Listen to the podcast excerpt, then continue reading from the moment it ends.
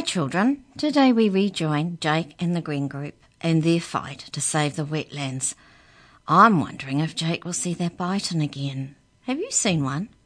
I live close to the Waikanae wetlands, and I saw one in my backyard a while ago.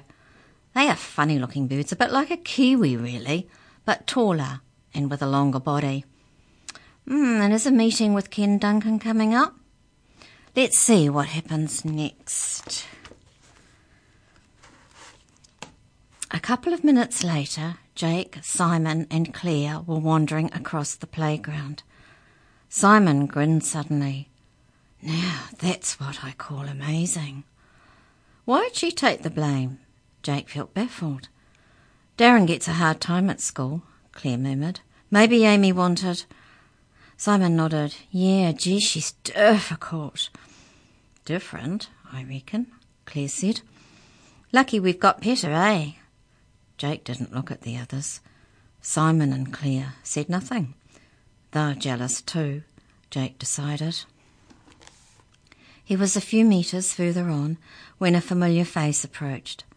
Darren swallowed, then said, Don't tell Amy. Jake remembered the times he'd seen the boy being pushed around by other kids.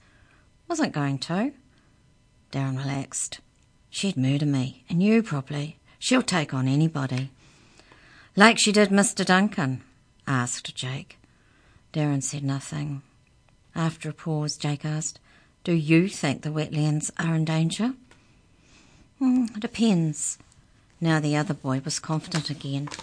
There's wetlands near factories overseas where fish go blind and birds get born with no legs. It was Jake's turn to swallow. Then he remembered. Hey, I saw a bird at the wetlands yesterday. I think it was a bittern. Bittern? Man! Amy would be so stoked. Darren hurried off. Jake glanced around to make sure nobody had seen him talking to a geek, then headed in the other direction. A long Friday notice from Mrs. Hay about more choir members needed for the music festival. The festival made Jake think of Peter and of his own singing, which he knew sounded like a seagull with a problem. He'd have to impress her some other way. Jake left assembly, wondering if Peter had heard from Ken Duncan.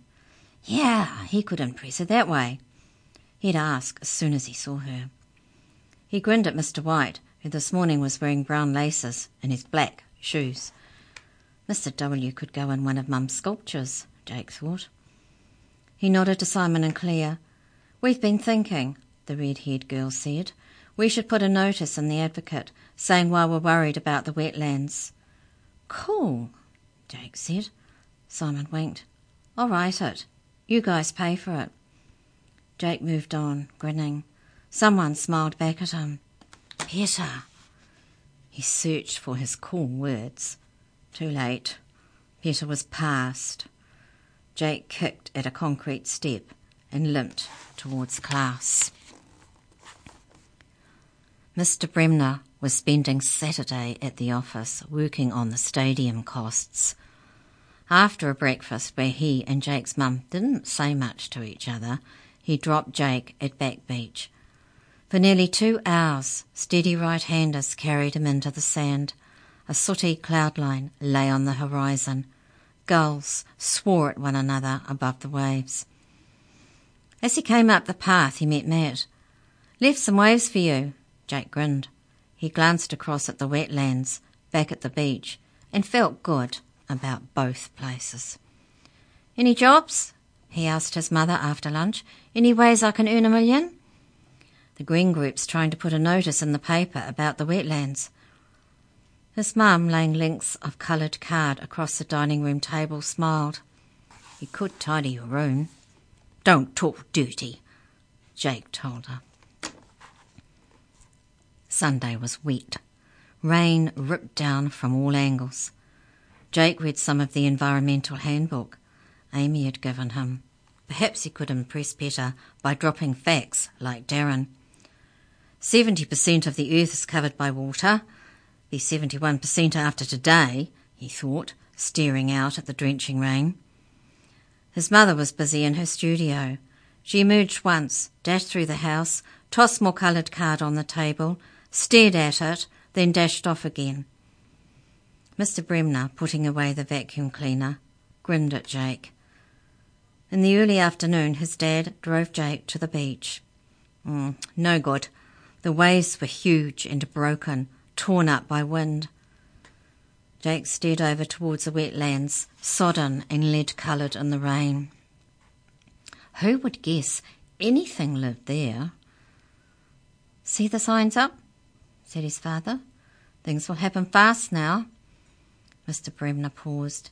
Duncans will do all they can for the swamp. Just remember, this is about people as well as issues. A lot of jobs depend on it. Jake read more of the handbook that afternoon. He could see where Darren got his horror stories from. Cities whose smog was so bad that on still days the radio warned people to keep babies inside. Other cities that would grow five times bigger in the next 30 years, gobbling up land, surrounding themselves with huge rubbish dumps. He felt glad he lived in Calcott. It was nearly dinner time when his mother appeared from her studio. She had the happy, faraway expression that meant her work was going well. I've something to show you too, she told Jake and his father. I still need some purple card, but do you want to see? The phone rang. Mr. Bremner hurried off while Jake's mum pulled a face. More stadium work. I suppose we can do with the money.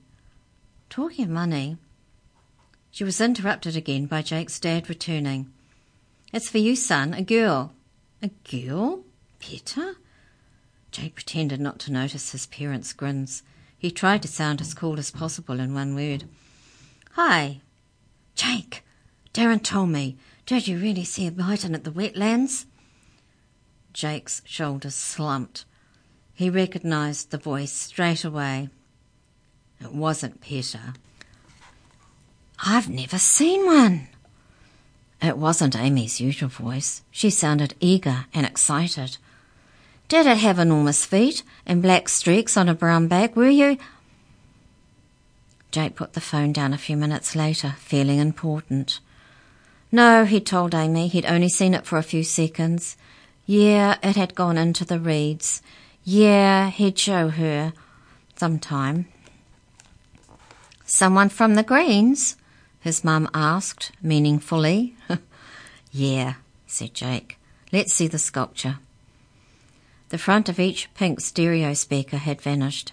Inside one, hamburger boxes cut into squares and oblongs made up a building. On top sat the nodding cat and dog. One more a sign. Fat cat. The other sign read, Top dog. From the building's side, strips of red and yellow card streamed towards the other speaker like rivers of blood and mud. Inside the other speaker was a circle of blue, where delicate cut-out shapes of birds and fish lay huddled.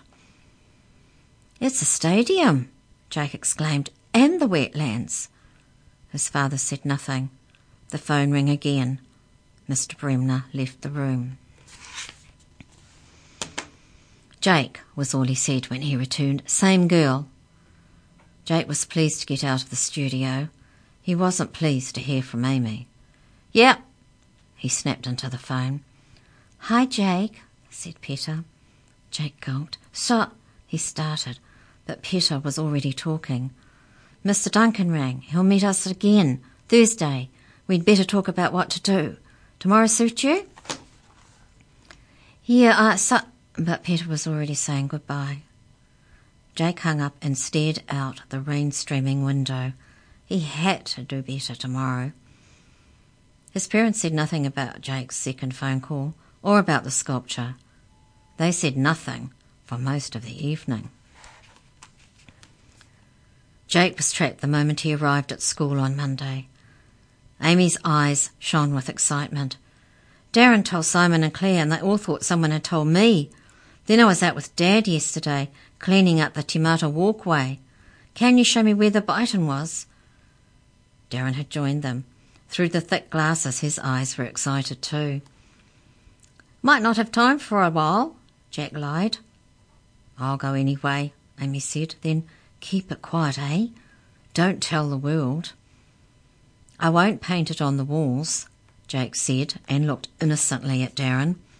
The other boy looked nervously at Amy. Peter didn't seem very interested in the bittern. We've got to organise Thursday's meeting with Mr. Duncan, she insisted at lunchtime. Mr. White, in an orange tie and a red jersey, said nothing. Amy glowered but stayed quiet. We should each prepare something to say. Peter began counting things off on her slender fingers. Noise and its effect on the birds. Who'll do that? Me and Claire, offered Simon. I'm noisy. She's a bird. Sexist, said Claire. Peter went on.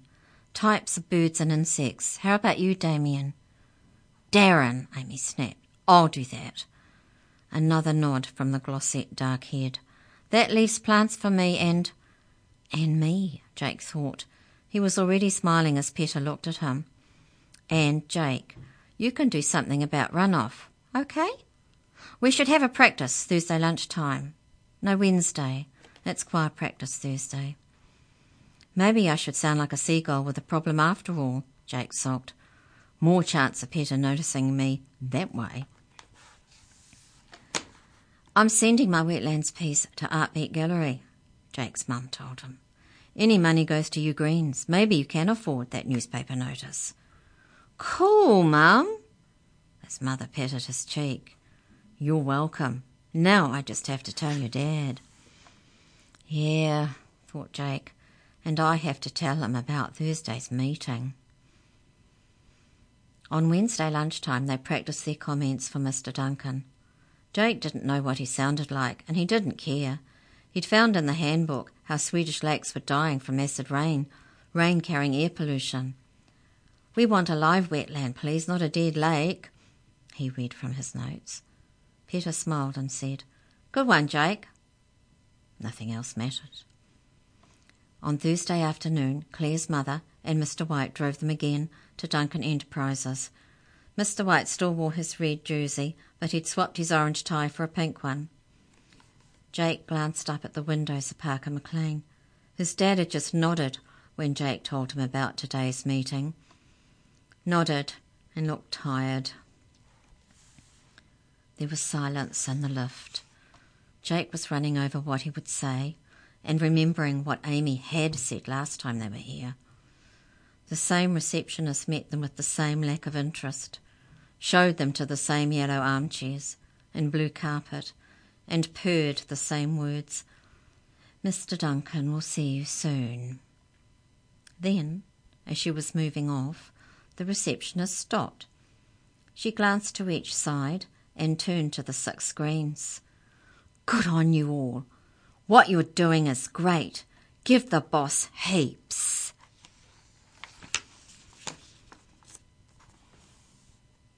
Six mouths still hung open when the receptionist returned. This way, ladies and gentlemen, she said. As she showed them into the director's office, she gave the faintest wink. Ken Duncan stood behind his desk, blond hair glinting. Second time round, eh? he said when everyone was seated. His smile wasn't as broad as at the first meeting. Peter opened her mouth to begin, but Amy spoke first. I've something to say.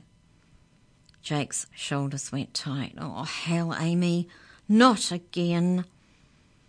Mr. Duncan, I wrote and apologised, but I want to say sorry.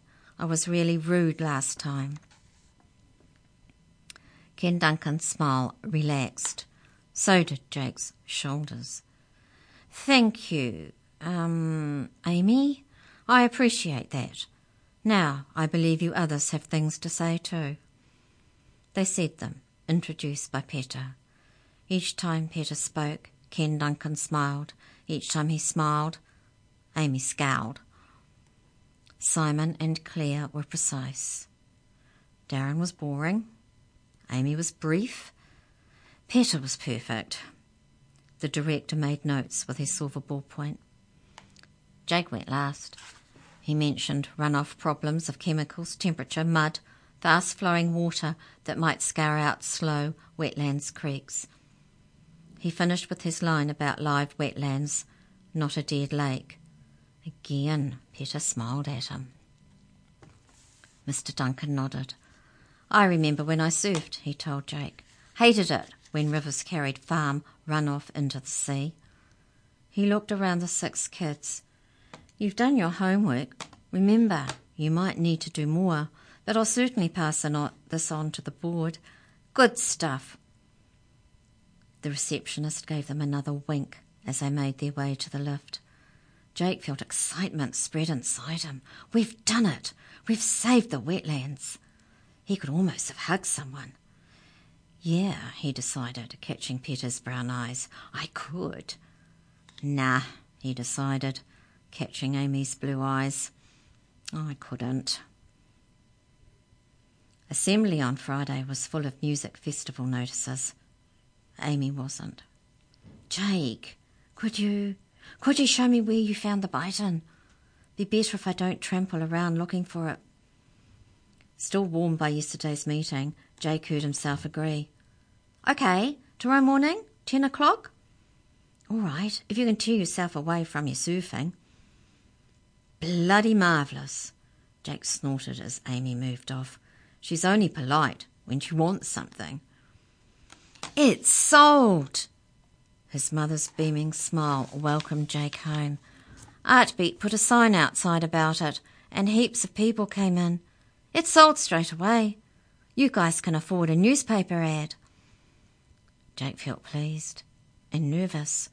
Meetings with directors, newspaper ads, art galleries. This was getting a bit scary.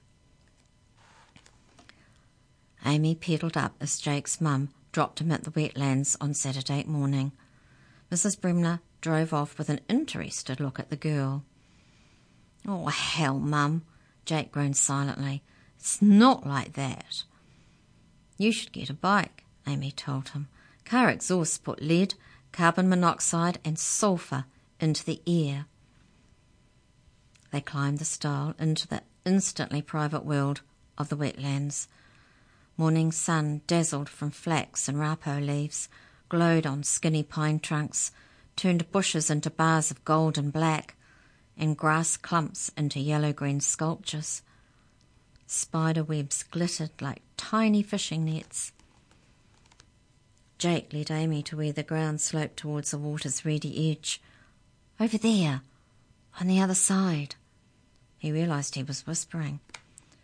Amy spread her parka beside a flax bush. They sat in silence. Jake kept as far away as he could. Time ticked by. The fantail flicked onto a nearby branch, put its head on one side as it checked them, then flicked away. Another five minutes. A small snail with a dappled brown shell went inching down the underside of a flax leaf. A silver trail glistened behind it. Getting out of the sun, Amy murmured. Hell, Jake thought, I'm sitting here with Amy Preston watching a snail. More time passed. Jake's bottom had gone to sleep. He began to stretch and rise. It must have. Amy's hand pulled him back.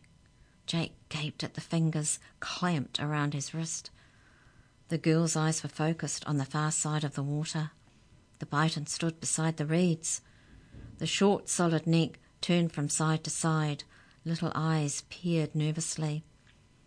Jake saw the glossy brown feathers of its shoulders and the softer, almost golden colours of its chest. Dark wings spread and the bird rose, neck tucked in, slow beats taking it away over the far edge of the wetlands. Amy seemed to realize she was holding Jake's wrist. She almost threw his hand from her. Her eyes were huge and her face flushed. We should tell Mr. Duncan, Jake gabbled. Show him how important this place really is. No, you dork, snarled Amy. It's probably building a nest. We don't want people scaring it away. They moved back to the road in silence. See ya, said Amy. Not looking at Jake, she added, Thanks. Her bike dwindled along the road. Jake's father arrived ten minutes later. We saw it, Jake said as he got into the car. It was awesome. Good, mate. Mr. Bremner paused, then added, Jake, there's something in this morning's paper you're not going to be happy about.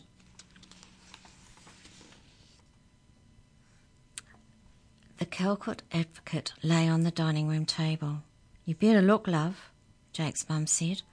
It was Ruth Rivers' column. So called art, coloured card and takeaway packets. Six year old could do better. It gets worse, his mother said. It did. Ignorant opposition to excellent project. Self styled artist making herself and son look stupid. His mum's cheeks were pink. I'm used to reviewers who know nothing about art, she said. I'll just put her in my next piece, soon as I find a plastic rhinoceros. But I'm sorry she's picked on you, love. Jake felt sick. It was the taking sides business again. I'm sorry too, mate, said his father, but I'm not surprised. People want the stadium. The birds want their wetlands. So you just do what other people want? Son and mother spoke together. Jake's dad walked from the room. The adult Bremners were awkwardly polite to each other for the rest of the weekend. Jake knew his father was hurt. He wished he could make things all right. He was glad to get out of the house again. He took his mum's old bike. Haven't used that for centuries. Thought of cutting it up for a sculpture. And rode down to Back Beach surfboard under one arm. He hoped he didn't see Amy. He could imagine her smirking at the bike. This time he was zigging down the beach path as Matt came zagging up. See Ruth What's a Face getting at you in the paper, eh? How's it feel to be famous? Feels like something I can live without, thought Jake. He spent an hour riding good steady waves. Other guys arrived till the sea was flecked with boards. Then, as he knew he would, Jake climbed back to the road, hit his board, and went into the wetlands. He found a patch of rough grass beside a bush, lay back with arms behind head, and stared at the sky. The air was clean and cool. A feathery sea drifted past. Insects hummed and hovered. The fantail sat on a branch and told Jake its life story. A couple of Canada geese rode across the sky the human world seems small and unimportant. The human world returned as Jake and his bike started home. A faded car with two guys in front hooned up the road, skidded to a stop overlooking the beach, then tore off, spraying dirt. Jake deliberately didn't look. Idiots like that give surfing a bad name. You going to write to the paper? Jack asked his mother on Monday morning. Mrs. Bremner shook her head.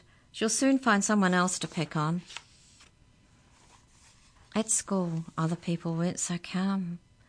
Doesn't Ruth Rivers know some birds have existed since the dinosaurs? complained Darren. Jake imagined dinosaurs flying over the wetlands. She can't help it, said Simon. Anyone called Rivers has to dribble on. Amy snorted. We should do something. Those kids on the news, the ones who got their school to ban bleached paper because of the chemicals it used, they took on a company and won. Jake, glancing round hopefully for Peter, imagined dinosaurs scribbling on unbleached paper while they flew. They heard from Ken Duncan and Peter the following day in room six. Mr. White was wearing a blue cardigan with green buttons over his brown trousers. This letter came yesterday. Peter bent to her bag and her hair swung softly across one cheek. Why is he writing to you? demanded Amy, whose own hair sat curly and stubborn. Peter read the director's words. Appreciate your pertinent comments, distributed summaries thereof to the board. Will communicate our considered response at an opportune time. What language is that? Simon wanted to know. It's a business letter, laughed Mr. White. It's careful not to say much. Can't we bring 'em up? Amy demanded. Find what they're doing behind our backs? I think we should wait, Claire said. There were moments of agreement, except from Darren, who was silent.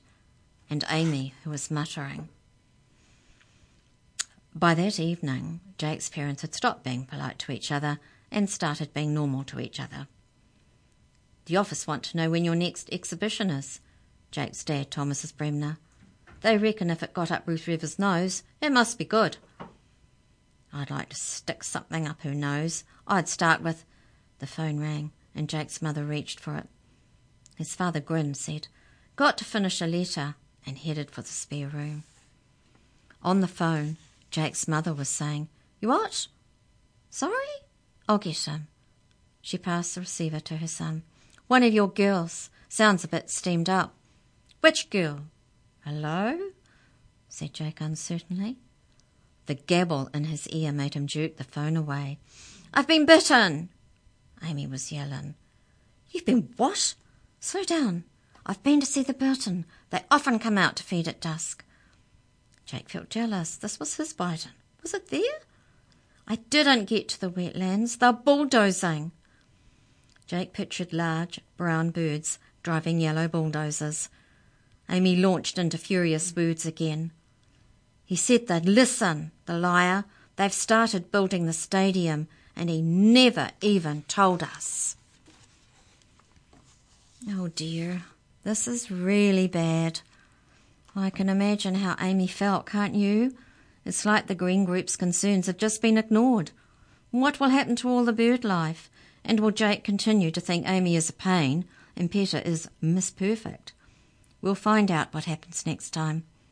Hope you're enjoying your school holidays and have found time to visit Jackie and her team at Otaki Books and Co. in Otaki. As well as books, the shop has heaps of school activities and crafts. So, lots to do and read. Till next time, boys and girls, happy reading.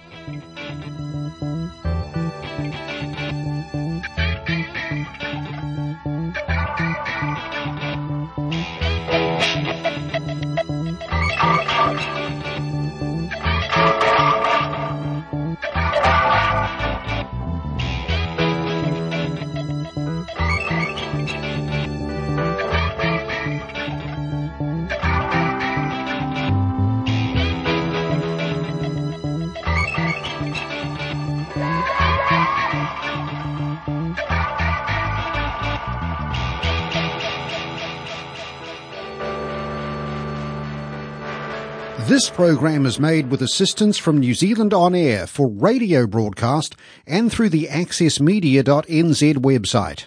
Thank you, New Zealand On Air.